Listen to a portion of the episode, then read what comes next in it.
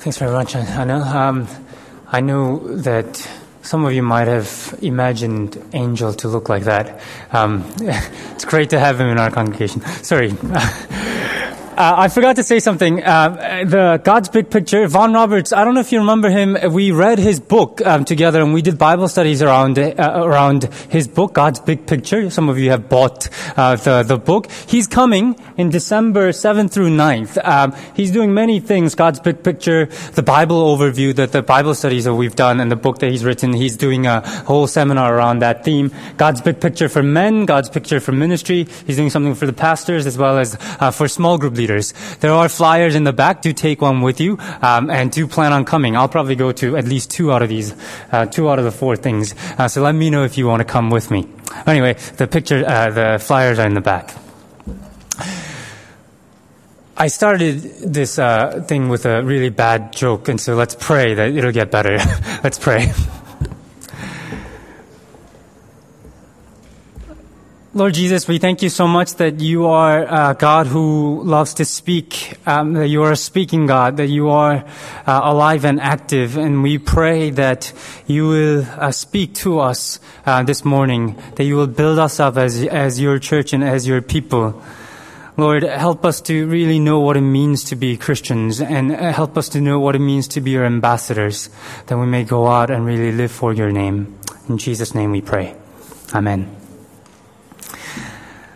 So I have a friend who really wanted to be an American ambassador, American diplomat. Uh, and as you can imagine, there's a rigorous process by which you ha- through which you have to go through to, to become uh, a diplomat. And he didn't actually quite make it in the end.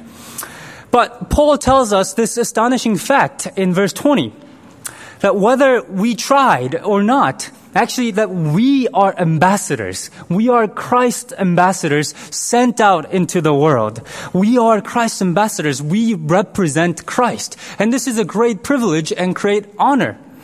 I mean, if you are an American ambassador to Hong Kong, you would never forget that identity, would you? It would be something that you carry around with you in all things that you do. We are Christ ambassadors. But in a survey done in 1993 by George Barna, um, this is, I'm sorry, American statistics. I don't know what it would be like here, but 27% of American Christians said that, Christian adults said that they are always mindful of the fact that they're ambassadors of Christ, Christ's representative. 17% said that they are often aware of this fact. 25% were uh, uh, sometimes conscious of this privilege. The remaining 30% of the nation claimed that they rarely or never thought of themselves as Christ's ambassadors, Christ's representatives.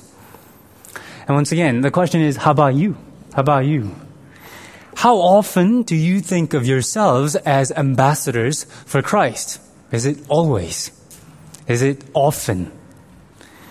Is it sometimes, rarely, or never? And I think the problem with some of us is that sometimes we actually actively shun this identity. We don't want it. We want to forget about it. We hide it especially from our colleagues at work because it might affect us. Our friends, our relationships that we have, we hide this fact. Why is this? Why aren't we motivated? Why aren't we always conscious of the fact that we are Christ ambassadors? And if you're struggling to be one, to be a Christ ambassador in your life, I think Paul would ask the first question, what is in your heart? What's in your heart? And did you catch the phrase in verse 12? Verse 12. Um, verse 11 and 12. Um, well, in verse 12, he says, We're not trying to commend ourselves to you again, but we're giving you an opportunity to take pride in us so, so that you can answer those who take pride uh, in what is seen rather than what is in the, in, what is in the heart we are to take pride for things that is in our hearts, not the outward appearance, what thing, things that can be readily seen. And last week, Paul told us to walk by faith, not by sight. And there are false apostles teaching at this time, boasting about their outward appearance of success and disparaging Paul because he doesn't look like a successful apostle. Paul says he's writing so that they have the privilege of boasting about the important thing that is in the heart, not the outward appearance. The inward thing that drives him in his ministry. This is the thing that he thinks of, Paul thinks of when he's tired and he doesn't want to get up out of the bed to do ministry. This is the thing that make, he thinks of when the ministry is wearing him away. And he wants to quit and take a permanent vacation. The thing that gets him going, that something in the heart. And he mentions, I think, a couple of things here. The fear of the Lord and the love of Christ. The first thing is the fear of the Lord. A phrase that's repeated again and again, as you know, in the Old Testament, fear of the Lord is beginning of wisdom. Um, in the Old Testament, that phrase, the fear of the Lord is beginning of wisdom, is really referring to the, the, the fact that the wise live their lives knowing that there is God. Knowing that there is God, so they have to live in the light of that fact. And the fools say in their hearts, there is no God. And Paul takes that one more step and makes this very clear what this is about. He says this is talking about the final judgment, fear of the Lord. And we have to go back to last week's sermon and last week's passage in verse 10. He says in verse 10, For we must all appear before the judgment seat of Christ.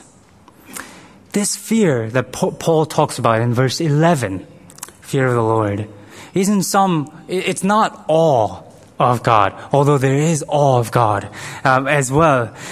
This is fear of the final judgment. What would happen to us if we don't trust Him? Well, in our evaluation, this I think is for the Christian, it's evaluation, but fear of what would happen to others around us, to our friends and family and colleagues when they stand before the judgment seat of Christ, and what Jesus will say to them how that what they will receive, how they will receive what is due to them.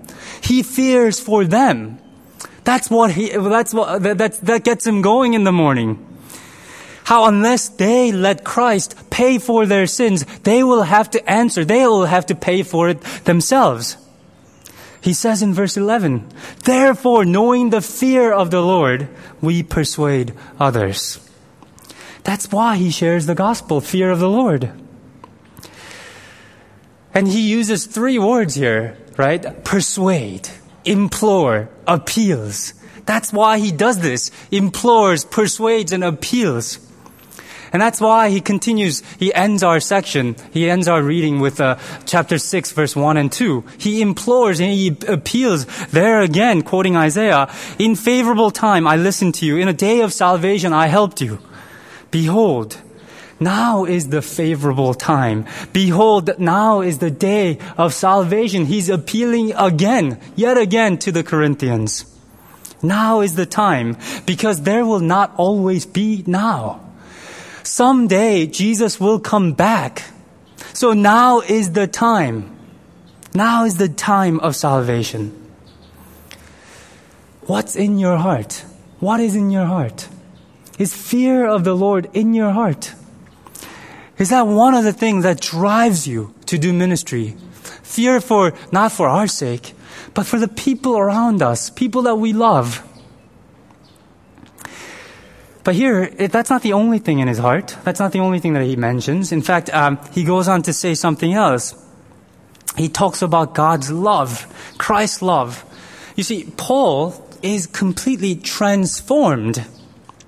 He lives his life for God for Christ's sake and for other people's sake, for, for the people whom, uh, for whom Christ died. He says that he is beside himself in verse uh, 13 sometimes, and in his right mind sometime.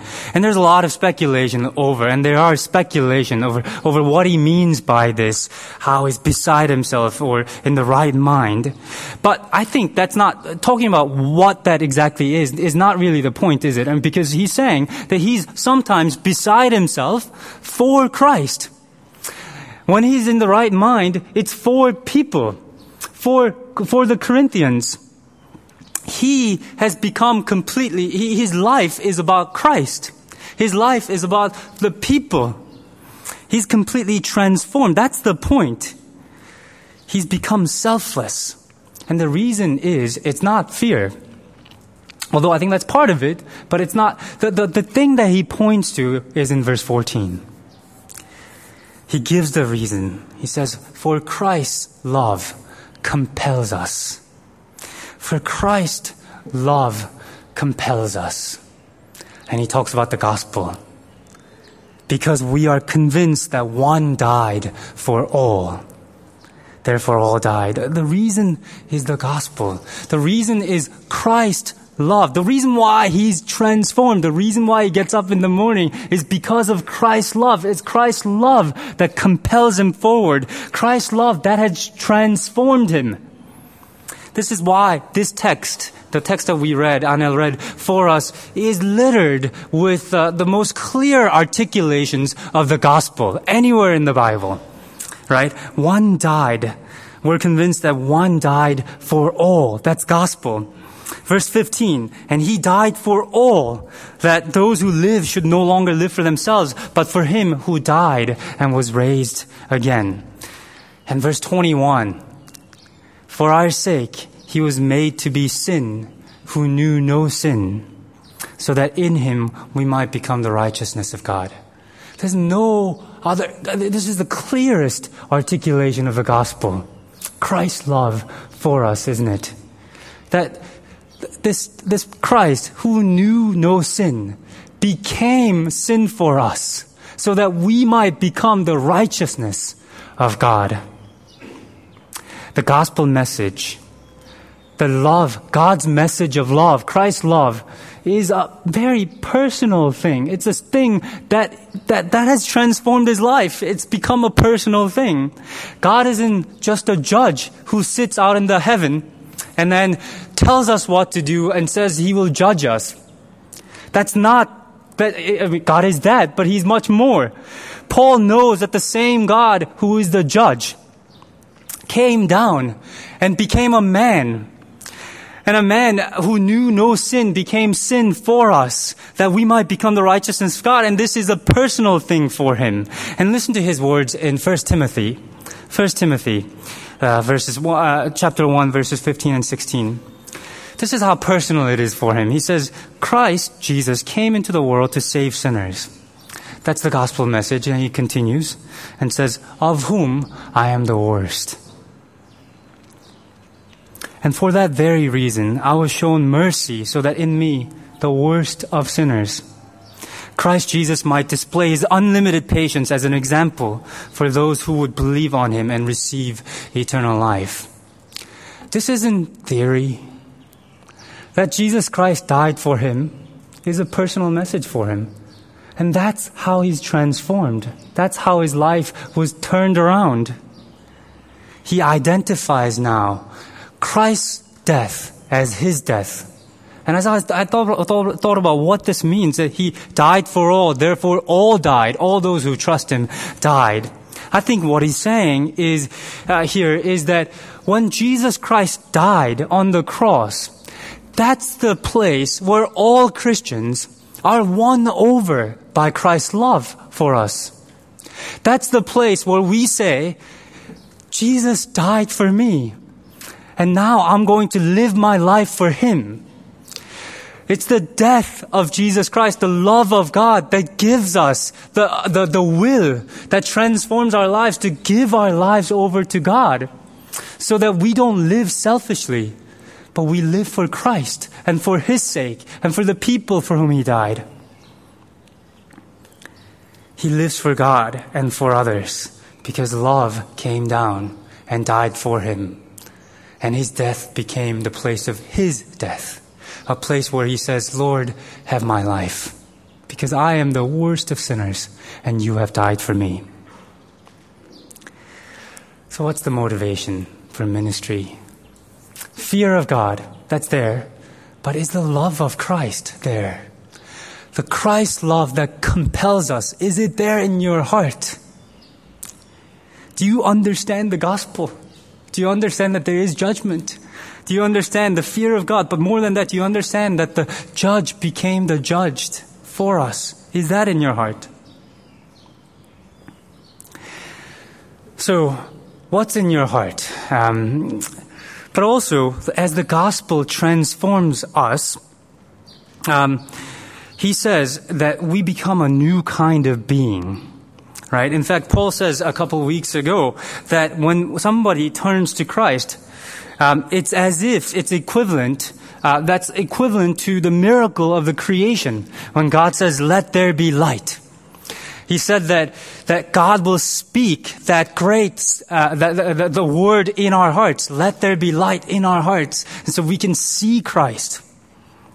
And Paul says it again in our text in verse 17, declaring, Therefore, if anyone is in Christ, he is a new creation, a new creation. The old has passed away.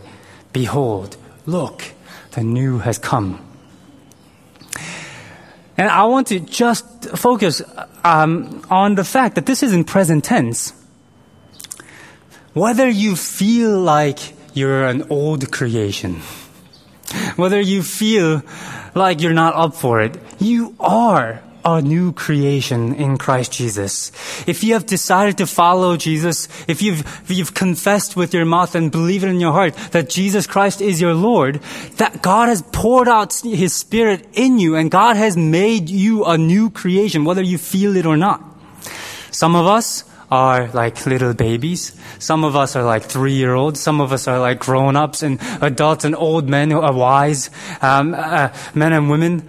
But no matter how you feel, how old you feel, you are a new creation in Christ Jesus. You will get there. You are a new creation. And that change of identity is once and for all. That's true. But I don't know if you've, uh, you know, if you have been in a very, very dark room and then you come out, you actually have to learn to see a bit better. We have to fix our vision. We have to learn to see better as the new creation. And in order to serve God as ambassadors of Christ, we must also learn to see things differently. Have a new perspective. And I think this is what Paul is talking about in verse 16. Verse 16, when he says, We are not to regard anyone according to a worldly point of view. Think about that.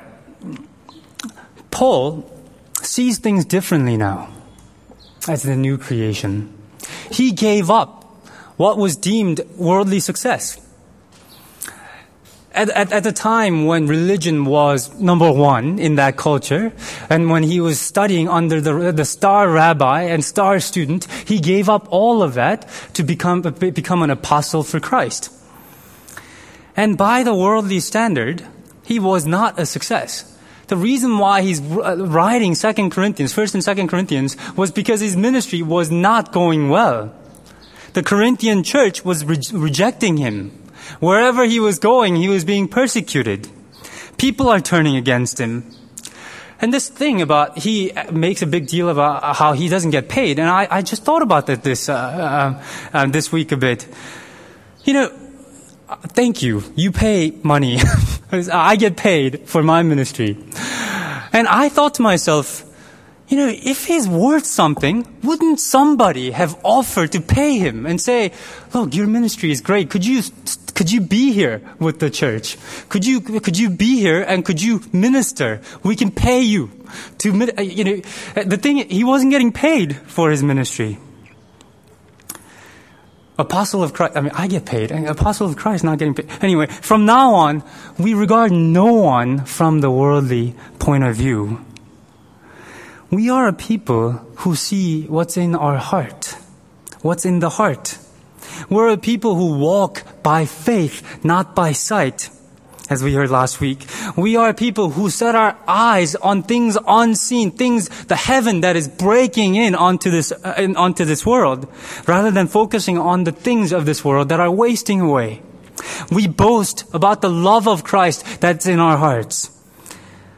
That's driving Paul, despite his tired outward appearance and apparent failure in ministry. And Paul says in verse 16 that he also once regarded Christ from a world, worldly point of view. And Christ, from a worldly point of view, must have been a failure as well.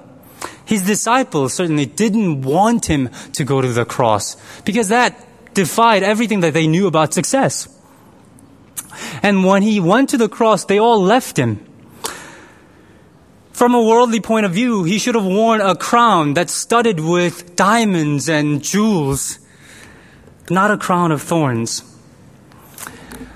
I know I, uh, you've heard me talk about the crown of thorns uh, quite a bit. I love this imagery. The fact that Jesus wore a crown of thorns, and that's the God that we worship. Because when I think of the crown of thorns, I think of the people who are mocking Jesus as they are donning this thing on his head. They're making fun of him. And there's something so wrong about that, that as the creator of them, as our creator goes to his death for them, for us, that these people would mock him and don this crown of thorns upon his head. But you see, I love this imagery because it's also so beautiful. It's so appropriate for Jesus. From a worldly point of view, it doesn't make sense, but we are a new creation who sees things differently. We see the beauty of the crown of thorns. Because we see how fitting that crown is for him. Because we know Christ, the King, became our servant. We know that Christ, uh, our King, was the King who washed the disciples' feet. Christ the King died for his rebellious subjects. Christ the King who loved and served the people who was killing him and mocking him. It shows his love. It shows self-sacrificial love. So, once again, what do you see what do you see in the world? Do you see the outward appearance? Just the outward appearance. And if you see the outward things, do you see that it is wasting away? Wasting away. Do you see the inward life that's renewed, being, being renewed day by day? for those who love and tireless tirelessly work for Him? Do you see that our light and momentary troubles are achieving for us that's glo- the glory that is not, not even worth comparing to what we're going through, what we go through? Have we fixed our eyes on things unseen? We are a new creation. The old has passed away and the new has come. So from now on, we regard no one from a worldly point of view. Do you have that perspective? If you did, you, you would live differently. You would work differently, wouldn't you? You wouldn't care so much about the worldly wealth or status. You would care more about the people around you, wouldn't you? You would love more. You would give more. You would sacrifice more. You would spend time more with other people. You would encourage more. You would do all the things that the costly uh, Christ would do. Um, uh, you would follow Jesus more, wouldn't you? What do you see as Christ's ambassadors, as the new creation? And that's the privilege that God has given us. He's made us realize that there is something to be feared fear of God. He's transformed us by His love, by laying down His life for each one of us. And He gives us the great privilege of carrying His name as His ambassadors. Notice how this was all about what Christ has done for you in verse 18. Paul says in verse 18 that all this is from God. It's He who reconciled us to Himself we didn't contribute to this reconciliation. He brought us to Himself in Christ. He then gives us the ministry of reconciliation as a great, great privilege. In South Korea, there is a ministry, a branch of government called the Ministry of Unification. It's devoted to bringing the unification of North and the South Korea. Think of church. Think of the church, you and I, as God's kingdom's ministry of reconciliation. We are given the responsibility of running this ministry here on earth. The difference is that the ministry that we're given is not something that we have to accomplish ourselves. It's not we have to go out there and reconcile men to God, people to God. We have to announce the, the, the, privilege is that we are heralds. We are given the responsibility and go and announce this good news that the salvation has come for them. That in Christ Jesus, God does not count our sin against us. That God has brought us to Himself in Christ. We are to announce the free gift of grace to the world. We are ambassadors. We're that ambassadors of Christ. And the thing with being ambassadors is that it does come with great responsibility. In, in the words of Spider Man, with great power comes great responsibility. I moved to the US when I was 12, um, and uh, when I moved, my dad constantly reminded me that, look, son, people are going to make up their minds about Koreans by the way that you behave. And it's true. I mean, in a, uh, I went to a high school with about maybe 12, Korea, uh, 12 Asians in my, in, in, my, in my school, um, class of, um, uh, the school of 1,100 uh, people or something like that. Uh, uh, it's a very small percentage. My dad constantly reminded me that the, my classmates and teachers and, and friends will make up their minds about Korea and Koreans uh, based on what I say and do. And that's the case with all of us as Christ ambassadors. You see, we don't belong in this world. We're sent here. God has chosen you. And now you live in this world as Christ ambassadors. And people around us our family and friends and colleagues, acquaintances, the people that we know will think either more or less of Christ based on what you say and do. And that's a great privilege of showing the world what Jesus is like, what Christ is like. So, as ambassadors of Christ, we must, once again, persuade, appeal, and implore.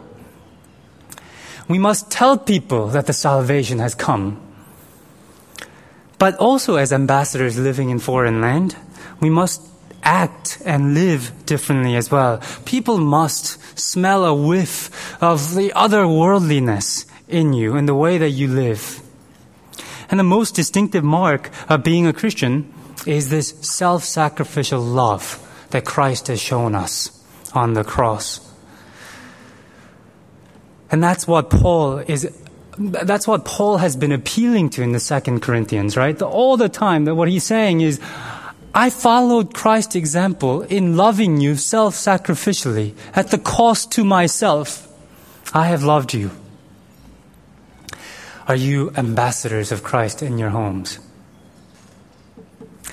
And one of the things that I'm really thankful for Shatin Church is actually the, the, I think one of the most visible ways of showing self-sacrificial love is adoption.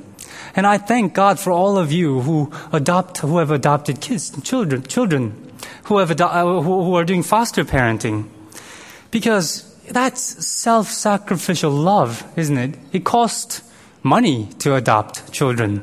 It, more than that, it costs sleepless nights. It costs, I mean, it, it, it, it zaps energy out of you. Ask anybody who has done this.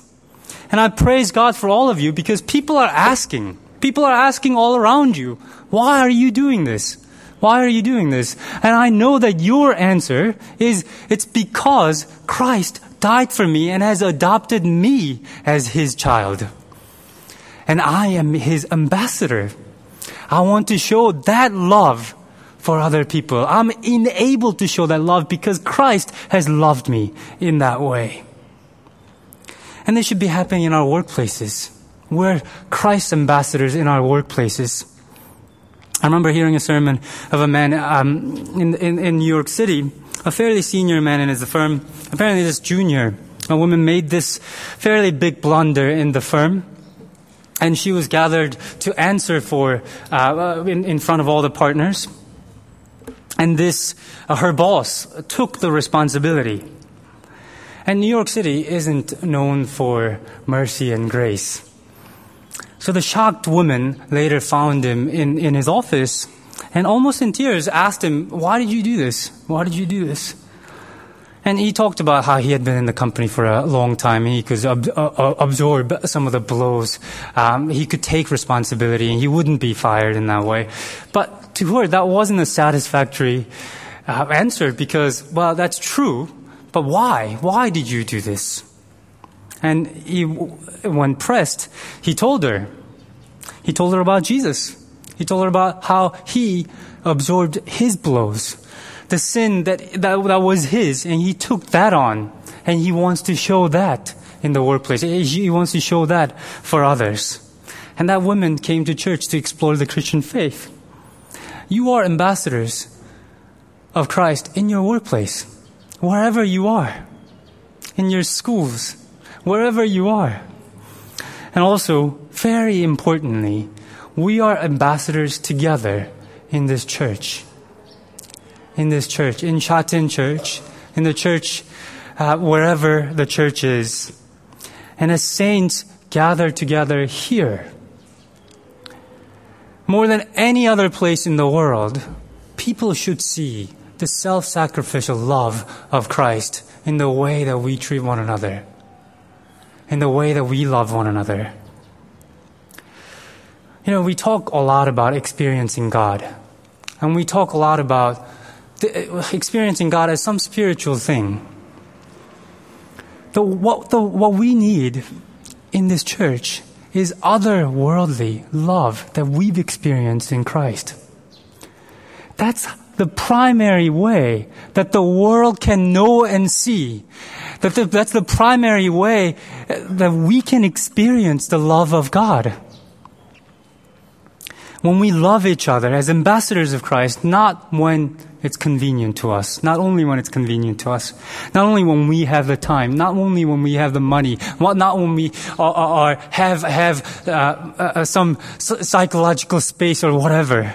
But self-sacrificially. Because that's what Christ has shown for us. And if we can't do it, the world does not have a hope. We must do it here. We must show this love to one another and to the world out there.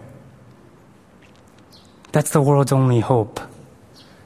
We are ambassadors of Christ. Through us, people will think more or less of Christ. More than that, some people will accept and reject Christ through us. So examine, let's examine our hearts. What's in our hearts? Is the fear of God there? Fear of the judgment there? Is the love of Christ there? What do you see in this world? Fix your vision. What do you see? Do you see this world wasting away? Do you see the glory that God is achieving through this light and momentary trouble? And what a great privilege that the world will know Jesus through us this week in the things that we say and do. Let's pray.